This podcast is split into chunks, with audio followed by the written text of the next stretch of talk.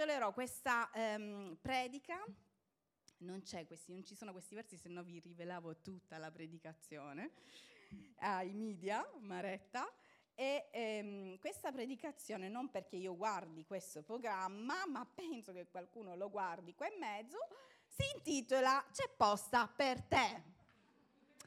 Non voglio sapere chi guarda C'è posta per te, però si chiama C'è posta per te. Benissimo. Che posta c'è per te? Allora, dovete sapere che Dio si usa, Dio si usa alcune volte, si è usato alcune volte, di lettere hm? per svegliare la sua Chiesa, per parlare alla sua Chiesa, per confermare la sua Chiesa. Io oggi ve ne leggerò due. E queste due voi dovete immaginarle come se vi arrivassero a casa da parte di Dio. E allora oggi decideremo, apro la prima busta, apro la seconda busta, sono qua o sono là? E se sono qua, posso entrare qua? Ok? Apriamo la prima busta e vediamo se accettiamo questa lettera. E mettiamo questo bellissimo nome. Per la chiesa che è nella città di Reggio Calabria, ognuno di noi metta il proprio nome. È vero, è nella Bibbia, c'è il capitolo 3, versetto 1, io leggo Reggio Calabria. Scrivi questo, mamma mia, così dice il Signore, che tiene in mano i sette spiriti di Dio e le sette stelle. Io vi conosco bene tutti vi credono una chiesa vivente, ma in realtà siete morti. Svegliatevi, rafforzate la fede dei pochi che sono ancora viventi, prima che muoiano del tutto. Di quello che fate, non ho trovato nulla che il mio Dio possa considerare ben fatto. Ricordate come avete ricevuto la parola e siete diventati credenti. Ricordate di come avete ricevuto la parola di Dio e siete diventati credenti. Un attimo, torniamo. Presente. Ebbene, mettetela in pratica. Cambiate vita. Se continuate a dormire, verrò come un ladro all'improvviso e piomberò su di voi senza che sappiate quando. Tuttavia, ci sono alcuni di voi a Reggio Calabria che non si sono macchiati di infedeltà. Essi vivranno con me, vestiti di tuniche bianche, perché ne sono degni. I vincitori saranno vestiti così, con bianche tuniche, io non cancellerò i loro nomi dal libro della vita, anzi li riconoscerò come miei seguaci davanti a Dio, mio Padre, e davanti agli angeli. Chi è in grado di udire ascolti ciò che lo Spirito di Dio dice alle chiese. Questo è Gesù che dà la rivelazione a Giovanni. Potrebbe essere arrivata a casa di qualcuno una lettera così. Forse qualcuno sta forse il caldo, forse il momento, forse la situazione, sinceramente anche l'appesantimento della vita. Può essere che a qualcuno sia arrivata una lettera così, dove lo Spirito di Dio in questo momento voglia dire, ehi, ricordati, quando io e te ci siamo conosciuti, ricordati, ritorna un attimino lì e comincia a mettere in pratica e ritorna ad essere fedele. Queste sono le due parole che oggi ci accompagneranno metti in pratica e sii fedele. Poi a qualcuno probabilmente arriverà o è arrivata o desideri che arrivi quest'altra lettera. Per la chiesa che è nella città di Reggio Calabria scrivi questo. Mettete il vostro nome. Per Catherine scrivi questo. Così dice il Signore, che è santo e verace, che ha in mano, che ha in mano la chiave del regno di Davide. Quando egli apre, nessuno può chiudere. E quando egli chiude, nessuno può aprire. Io so tutto di voi. So che non avete molta forza. Eppure avete messo in pratica la mia parola e non mi avete tradito. Adesso ho aperto davanti a voi una porta che nessuno può chiudere e manderò da alcuni di quelli che sono seguaci di Satana e, e, e, manderò da voi alcuni di quelli che sono seguaci di Satana, alcuni di, di quei mentitori che dicono di essere il popolo mio, ma non lo sono. Li farò inginocchiare davanti a voi per onorarvi. Dovranno riconoscere che voi siete il popolo che io amo. Voi avete messo in pratica la mia esortazione e rimanete saldi nella fede. Perciò io vi proteggerò quando tutti gli abitanti della terra fra poco saranno messi alla prova quindi io vi proteggerò quando tutti gli abitanti della terra fra poco saranno messi alla prova. Io sto per venire, tenete saldo ciò che avete ricevuto perché nessuno vi tolga la corona della vittoria. I vincitori saranno colonne nel tempio del mio Dio e non usciranno più. Io scriverò su di loro il mio nome, il nome del mio Dio e il nome della città del mio Dio, della nuova Gerusalemme che viene dal cielo, da parte del mio Dio. Scriverò su di loro anche il mio nome nuovo, che è in grado di udire ascolti ciò che lo Spirito dice alle chiese.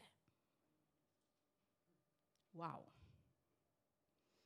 Questa è la lettera che ognuno di noi vorrebbe vedere tic tic nella email arrivare, nella posta, chi è ancora con la raccomandata, in raccomandata, PEC, fate quello che volete, ma se io ricevessi una, una lettera del genere da parte di Dio, direi wow! Eppure lui ha scritto questo e l'ha mandato a noi che siamo il suo popolo. Questa è una lettera che riguarda me e te. Oggi noi aggiungeremo un tassello al nostro quadro di, di, di, di discorsi, di, tematiche sulla Chiesa che è fondamentale. Noi siamo re e sacerdoti. Noi siamo persone, il popolo destinato, come dice la lettera indirizzata a Filadelfia, la Chiesa che mette in pratica ed è fedele. Noi siamo destinati ad essere quel mucchio che lo Spirito di Dio preserva nel momento in cui aprite bene le orecchie. La terra sarà messa sotto un, um, come dire, un, uh, so, uh, sotto pressione spirituale. Che tipo di tempo viviamo? È questo non è questo? È questo.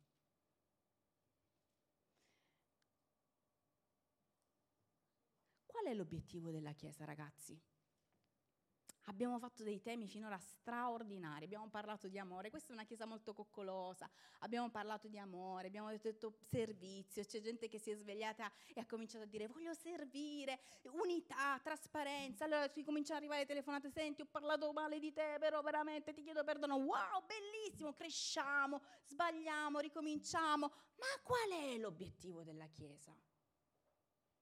Qual è l'obiettivo secondo il quale io e te oggi siamo qua alla presenza di Dio? Siamo in un, co- in un, in un luogo dove ci sentiamo, diciamo, siamo corpo di Cristo. Per questo vi ho fatto fare perché le parole devono adesso diventare rema, perché il fatto che io sia teoria, sappia benissimo la teoria, ma la pratica sia mancante, questo non deve più succedere. La religiosità ti vuole in, in, dire, ehm, riempire di tanti temi. Qua abbiamo persone che sanno parlare benissimo. Tutti noi, ottimi oratori, ottimi conoscitori della parola di Dio. Però la parola di Dio è pratica. Qual è l'obiettivo che noi abbiamo come Chiesa? L'obiettivo, perché Gesù ha inventato tutto ciò perché vuole che noi, insieme a Lui, stabiliamo il suo regno su questa terra. Oggi vi racconterò proprio questo. Quando Gesù è arrivato sulla terra, e vi farò capire come noi siamo re sacerdoti, dobbiamo essere re sacerdoti. Quando lui è arrivato sulla terra, sapete che c'è stato quello spartiacque, Nuovo e Vecchio Testamento. Ma qual è la differenza tra il Nuovo e il Vecchio Testamento? Tra il vecchio e il nuovo, nuovo e vecchio, vecchio e nuovo. È la presenza, l'instaurazione con Cristo Gesù che è arrivato sulla terra del regno di Dio sulla terra. Quando Gesù ci ha insegnato a pregare, cosa ha detto? Venga il tuo regno in Matteo 6, 10. Venga il tuo regno, sia fatta la tua volontà in terra come in cielo. Quanti pensano che Gesù sia bugiardo? Nessuno. Lui ci insegna ad aprire le nostre preghiere, ci insegna un ci dà un modello di preghiera chiedendo che il suo regno venga sulla terra. Quanto noi veramente crediamo a questa preghiera? Quanto noi focalizziamo la nostra attenzione sul regno di Dio chiedendo, pensando che possa veramente stabilirsi il regno di Dio su questa terra e non guardiamo a tutto il marciume che c'è attorno. La prima cosa che noi diciamo fino a ieri, che siamo stati in compagnia di persone che stanno cercando l'obiettivo di Dio, perché ricordatevi questo, noi siamo Chiesa che illumina sempre. Tu ti accorgerai che la gente viene da te e fa scusa, potrei, posso dirti una cosa? Perché non lo chiedi a lei? Non lo so, voglio chiedere a te, mi, mi dai pace, non, non lo so. Sappi che tu illumini. Puoi stare male, puoi stare così così, puoi stare benissimo, illumini sempre. E voglio ricordare una cosa, nella nostra debolezza noi siamo più forti. Amen. Amen. Perché noi non contiamo niente, ma conta Lui che è in noi. Amen. Cosa ci insegna Gesù? Ci insegna, pregate così. Cosa diciamo noi? Eh, signore, ci mettiamo a parlare con le persone, ma ti rendi conto? È crollato il tetto della regione. Che altro vogliamo fare in questa città che crolla tutto? Venga il tuo regno, sia fatta la tua volontà. Ma che cosa stiamo pensando di fare? Guarda que- quello che sta combinando la politica. Gesù come ci ha insegnato a pregare? Venga il tuo regno, sia fatta la tua volontà, come in cielo così in terra. Come dobbiamo continuare a pregare? Chiesa, venga il tuo regno. Amen. Che cos'è sto regno? Quando noi invochiamo il regno di Dio, come Chiesa. Allora, la storia è questa. Arriva Gesù, Vecchio Testamento non si parla di regno. Arriva Gesù e dice, Matteo 12, versetto 28, se invece con lo Spirito di Dio che io scaccio i demoni, allora vuol dire che è giunto per voi il regno di Dio. Sapete che cosa è successo? Gesù è arrivato sulla terra e quando Gesù è arrivato sulla terra, lui ha stabilito un regno straordinario, un regno di giustizia, un regno di pace, un regno di autorità, un regno che sarà eterno ed si è impiantato sulla terra di prepotenza dicendo io sono il secondo Adamo, il primo è fallito, ma adesso non fallirà. Quando lui è arrivato sulla terra, che cosa è successo? Che il diavolo che aveva pensato che il primo, il primo progetto di Dio fosse fallito, appena visto che Dio in persona ha messo piede sulla terra. Ragazzi, Dio in persona ha messo piede sulla terra e ha cominciato a stabilire un regno. Appena arrivava lui, che cosa succedeva? Fum, fum, volavano. Non riuscivano a stare i demoni. E lui dice, ecco perché. Questo succede perché il regno di Dio è giunto qui.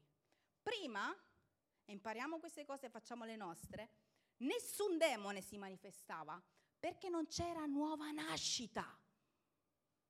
Quando, quando, c'è stata la nuova nascita, quando c'è stato il patto perfetto, la riconciliazione, il riconoscimento dell'autorità che era stata strappata dal diavolo all'uomo col peccato e noi abbiamo avuto la nuova nascita, sapete che cosa c'è stata? L'autorità delegata, nuovamente ripristinata e perfetta.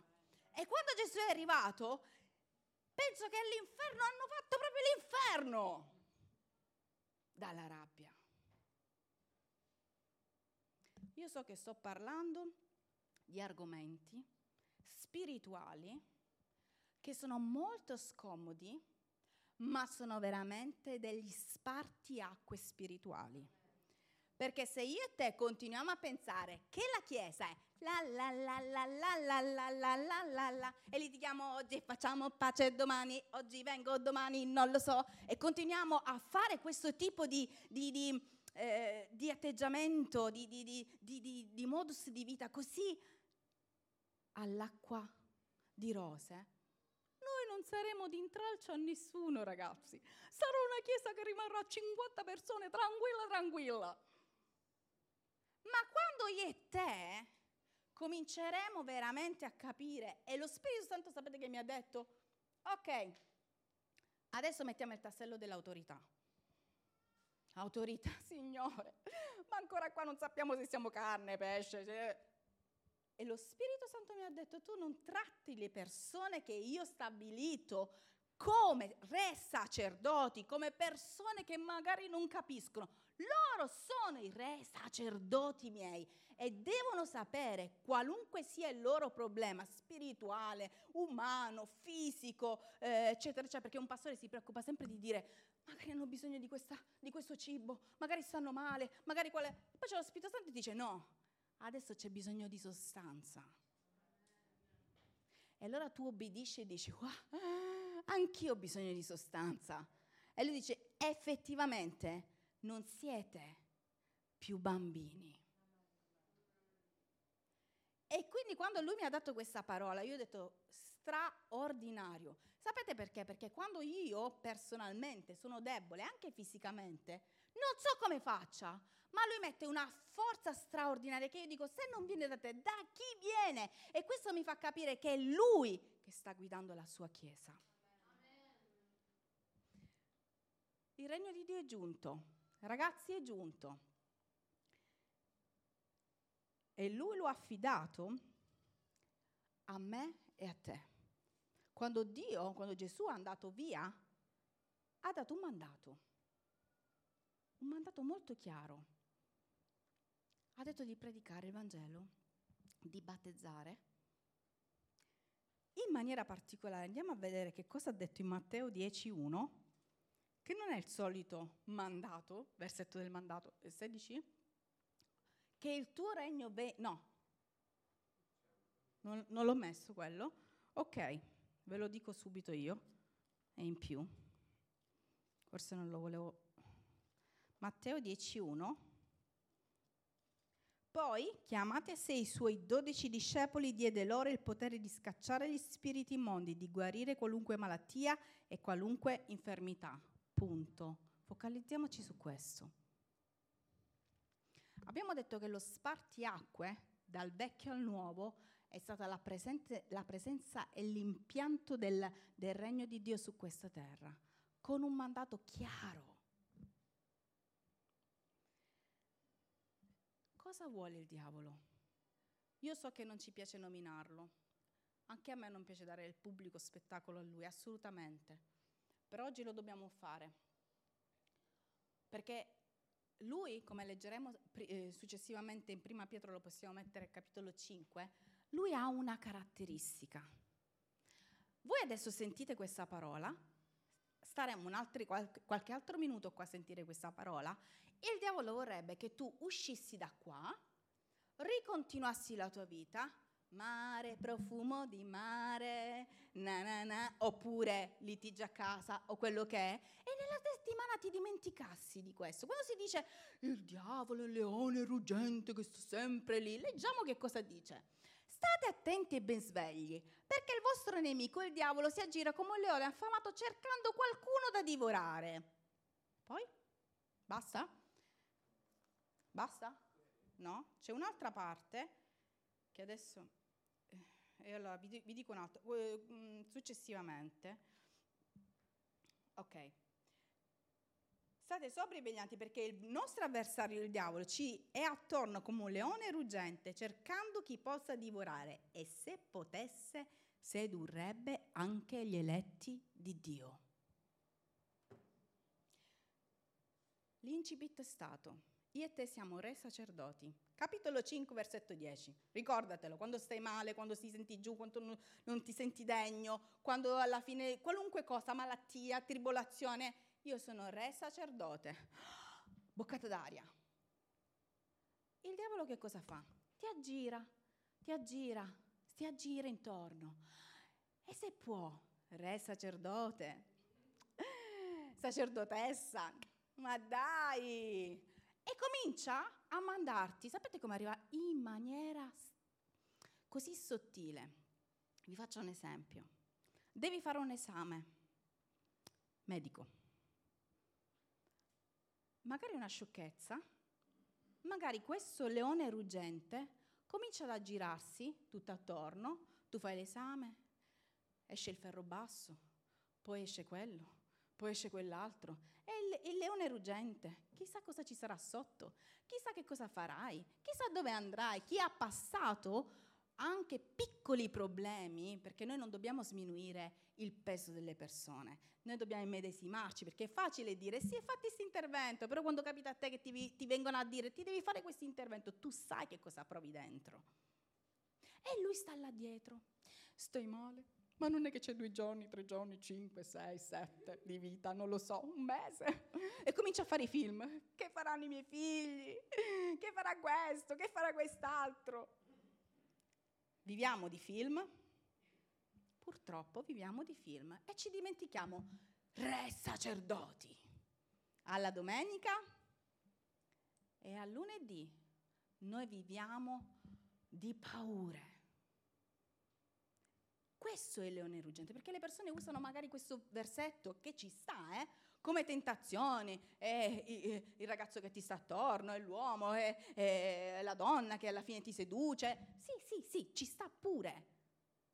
Ma il diavolo è più sottile, basta niente, che ti raffredda. Un pensiero, ti ha salutato? Non ti ha salutato? Ti ha salutato? Non ti ha salutato, non ti salutato per bene. No, ce l'ha con te. E passa questo pensiero e tu che... Sapete che i tumori si nutrono con degli ingredienti.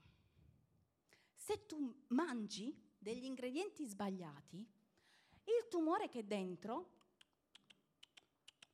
cresce. Stiamo attenti a cosa noi mangiamo e a cosa noi recepiamo e accettiamo nella nostra mente. Perché da braccio, da mano, da dito, da unghia, da piede, da gamba che noi siamo, possiamo cominciare a diventare dei tumori spirituali.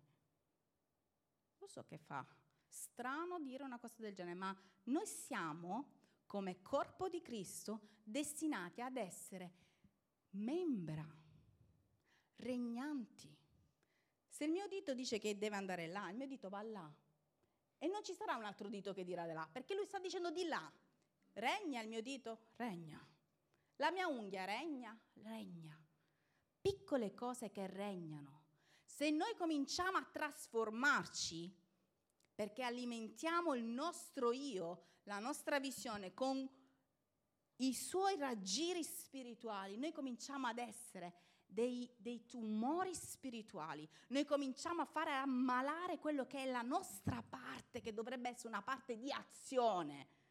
E la Chiesa dorme. E la prima lettera è arrivata. Come stai? Bene, stai credendo? Oh, sì. Com'è il tuo regnare nel regno di Dio?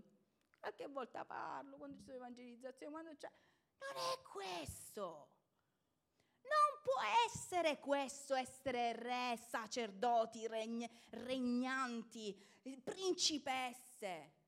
Non può essere questo. La religiosità si deve staccare dalla nostra vita.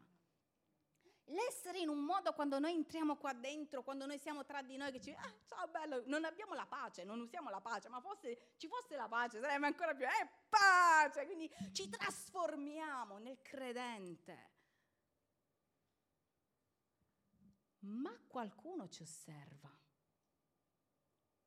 Questo leone ruggente ci osserva e se può ci seduce, perché lui conosce meglio di te e me il ruolo sacerdotale che io e te rivestiamo.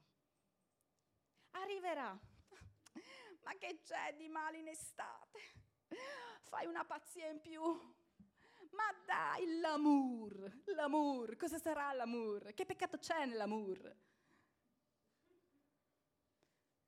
Il leone ruggente non ti arriverà dicendo, è peccato, bello mio, bevi di questa cosa che muori.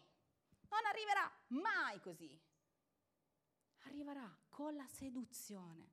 E la seduzione può essere anche un pensiero, un qualcosa che si annida, che rimane lì, che ti fa stare male, che ti, che ti comincia a legare, che ti comincia ad essere... che tu ti svegli un giorno e dici ma io non ero così. Cioè quando arrivava un, un problema, quando, quando, anche una sensazione di angoscia c'era a casa mia, io co- cominciavo, siccome io sapevo chi ero, siccome io riconoscevo che Cristo regna, che Cristo è, è, è, e comincio a, a a estrapolare la parola di Dio. Chi è Cristo? Lui è il capo del corpo che è la Chiesa. E se il capo dice vai a destra, il corpo va a destra. Se il capo dice vai a sinistra, tu vai a sinistra. Se il capo dice tu ora ti fermi, rimani qua, tu ti fermi e rimani qua. Lui vorrebbe che noi ci addormentassimo il diavolo vorrebbe che noi ci addormentassimo e ci staccassimo, ma se io stacco il mio corpo dalla testa, cos'ho? Morte. Leggiamo in Efesini 1.19.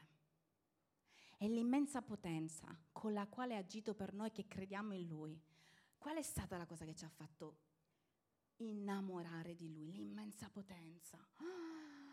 quella cosa che quando le persone ti vedono per strada, stai bene o non stai bene, vedono potenza anche quando tu dici quelle parole recitate. A volte ci diciamo le parole recitate, ma arrivano perché sono potenti.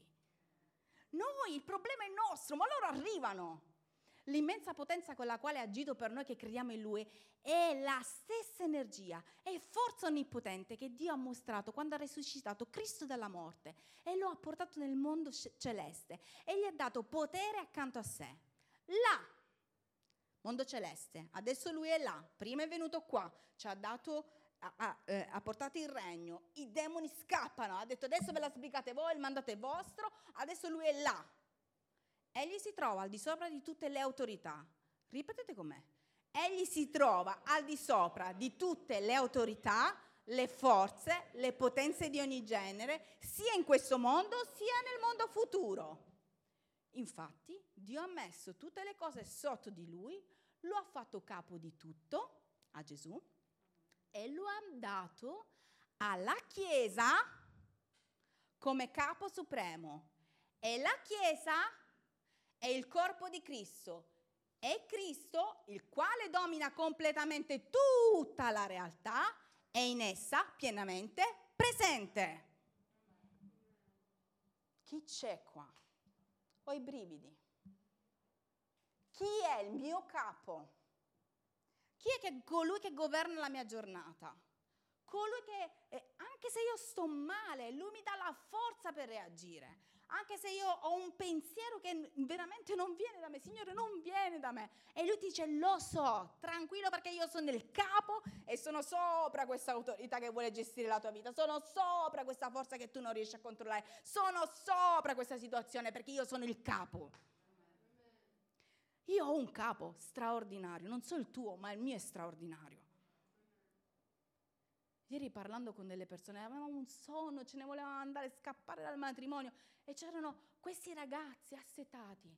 Cominciano a dirgli, scusami, volevo sapere se erano a suoi amici di, probabilmente di infanzia.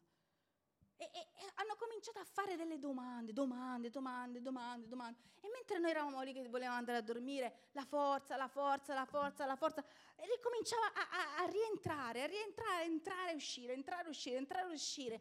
E, e più le persone eh, chiedevano, eh, facevano domande, più tu ti rendevi conto di quanto effettivamente Dio che è in te è più forte di ogni dubbio, è più forte di ogni circostanza, erano assetati di lui, erano assetati della verità, erano assetati di dire io sono arrivata a 40 anni ma devo andare a sinistra, devo andare a destra.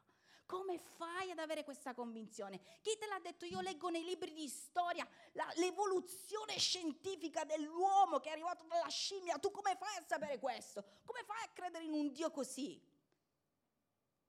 Perché io sono il corpo di un capo che mi dice, che mi aiuta, che mi sostiene, che mi guida, che mi nutre. Ma se io stacco il mio corpo dal capo, che cosa sono? Se noi arriviamo in chiesa e attacchiamo tutto, stacchiamo, ci smontiamo come un lego, uscendo da qua, come facciamo a vivere?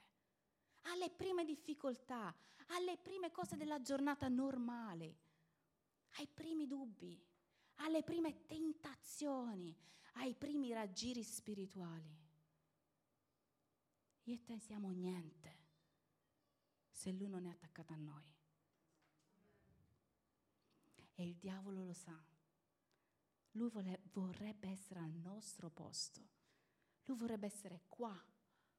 Ovviamente non si è pentito, ma nel senso, come questi un giorno regneranno? Non solo regneremo, guarderemo quello che sarà lo sfacelo che Dio ha destinato a te e ai tuoi demoni. E lui non sopporta, non sopporta che la Chiesa di Dio sia, abbia la testa aperta di questi argomenti, non lo sopporta. Però la realtà spirituale è più grande di quella che noi pensiamo. Stiamo parlando dei ragazzi, a dei ragazzini. Dio ci ha fatto incontrare questi ragazzini e ti sfido se sei mamma di ragazzine a fare delle domande ben appropriate. Loro vedono i demoni. Nessuno gli crede. Finora nessuno gli aveva creduto. Li vedono, esistono, li percepiscono.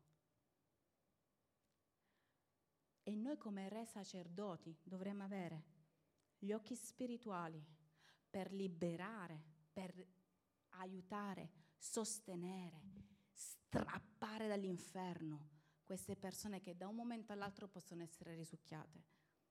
La Chiesa non può essere un parcheggio, un, go- un, coro gospel, uno stare insieme. La Chiesa deve essere veramente un governo, un essere, un essere, eh, gente che sto male, non sto male, tanto il mio corpo è tuo, finché ti servirò, Signore, sarò su questa terra, se no ci vediamo là sopra. Deve essere così la nostra vita.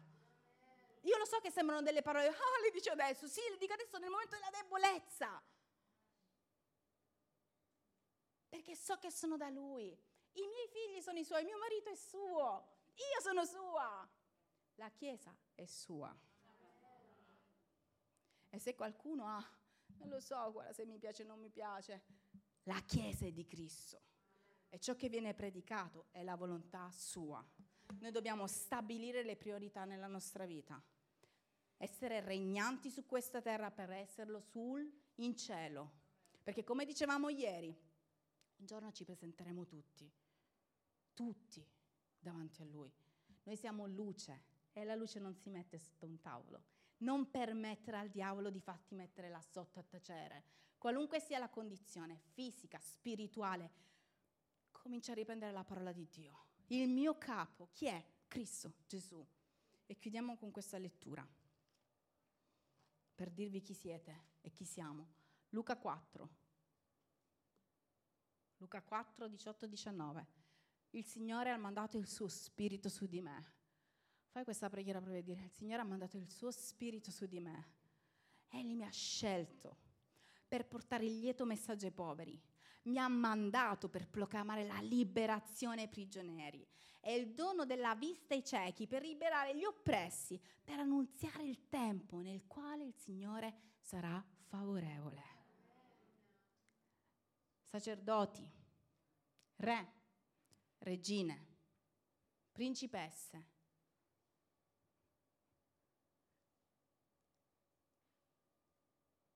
persone che compongono la Chiesa di Cristo che non si stacca dal capo, che ha un mandato, che ha una visione, che cade e si rialza, che prende autorità, che dice lui è sopra ogni cosa, Spirito di depressione, ricordati che lui è sopra ogni cosa. Spirito di adulterio, ricordati che lui è sopra ogni cosa. Spirito di divisione, ricordati che lui è sopra ogni cosa. Spirito che vuoi entrare con questo modo di fare, e dai, e fallo, e, scrivi questa bugia, e dichiara questa cosa che non è vera. Spirito di corruzione, ricorda che Dio è sopra ogni cosa. E se io metto lui sopra ogni cosa, io mi aspetto che il regno di Dio venga stabilito nella mia vita e in quella che mi sta attorno. Noi cambieremo il mondo, dicevamo tempo fa. Come? Così, ristabilendo il regno di Dio sulla terra. Sono gli ultimi tempi? Sì. Sta tornando? Sì. Proprio per questo la luce deve risplendere in maniera straordinaria, più che mai nelle tenebre. Amen. Ci alziamo.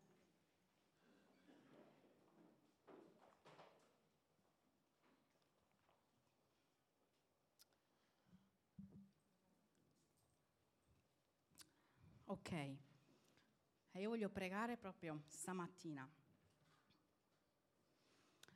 Siccome proprio in Matteo 10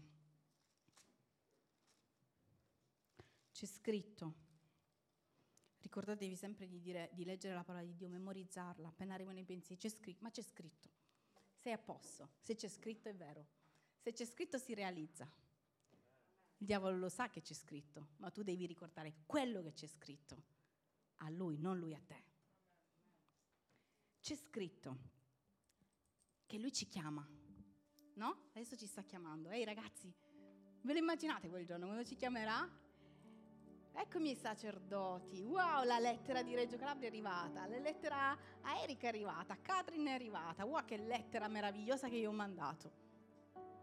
E ci chiama, in questo momento ci chiama e dice, io vi do il potere di scacciare gli spiriti immondi. Io so che tanti dicono, Signore, ma che parliamo di spiriti, ma se non ho la forza di alzarmi la mattina. Io di spiriti, re sacerdote, principe e principesse, sopra di lui non c'è altro, sotto di lui c'è tutto. Autorità delegata vuol dire questo. Io non chiedo a Dio di fare. Autorità delegata vuol dire che io faccio perché mi è stata data un'autorità che il diavolo sa che non è stata mai data a nessuno prima dell'impiantamento del regno di Dio sulla terra. Io ho un'autorità delegata. Cosa che mi sta passando per la testa? Io nel nome di Gesù scaccio ogni cosa che mi sta passando per la testa che non è in accordo alla sua parola. Io nel nome di Gesù proclamo in questo momento la guarigione sul mio fisico. Nel nome di Gesù. Cos'è sottoposto a lui? Ogni forma di malattia. Cos'è sottoposto a lui? Ogni forma di ansia. Cos'è sottoposto, sottoposto a lui? Ogni forma di infermità. E io ho un'autorità delegata per dire vai via nel nome di Gesù. Questo deve essere un insegnamento che deve entrare nella nostra vita. Signore, ho sbagliato. E Dio ti dice riprenditi la tua autorità. Ma dovrò fare tanto tempo. Ora riprenditi la tua autorità. La gente cresce in un batter d'occhio con Lui. Subito. Non c'è bisogno di anni, c'è bisogno solo di fedeltà e messa in pratica. Io nel nome di Gesù stamattina voglio dichiarare che noi usciremo da qua, re sacerdoti di Dio, non gente religiosa che pensa di combattere fantasmi, ma gente che sa veramente il valore che ha in Cristo Gesù. E quando si presentano le difficoltà le riconoscono, le legano, come c'è scritto in Apocalisse 3. Le porte che tu apri nessuno può chiudere, quelle che tu chiudi nessuno può aprire. io sono ambasciatore di una verità. E dichiaro nel nome di Gesù che il tassello di autorità si mette in questo momento in ognuno di noi. Nome potente di Gesù.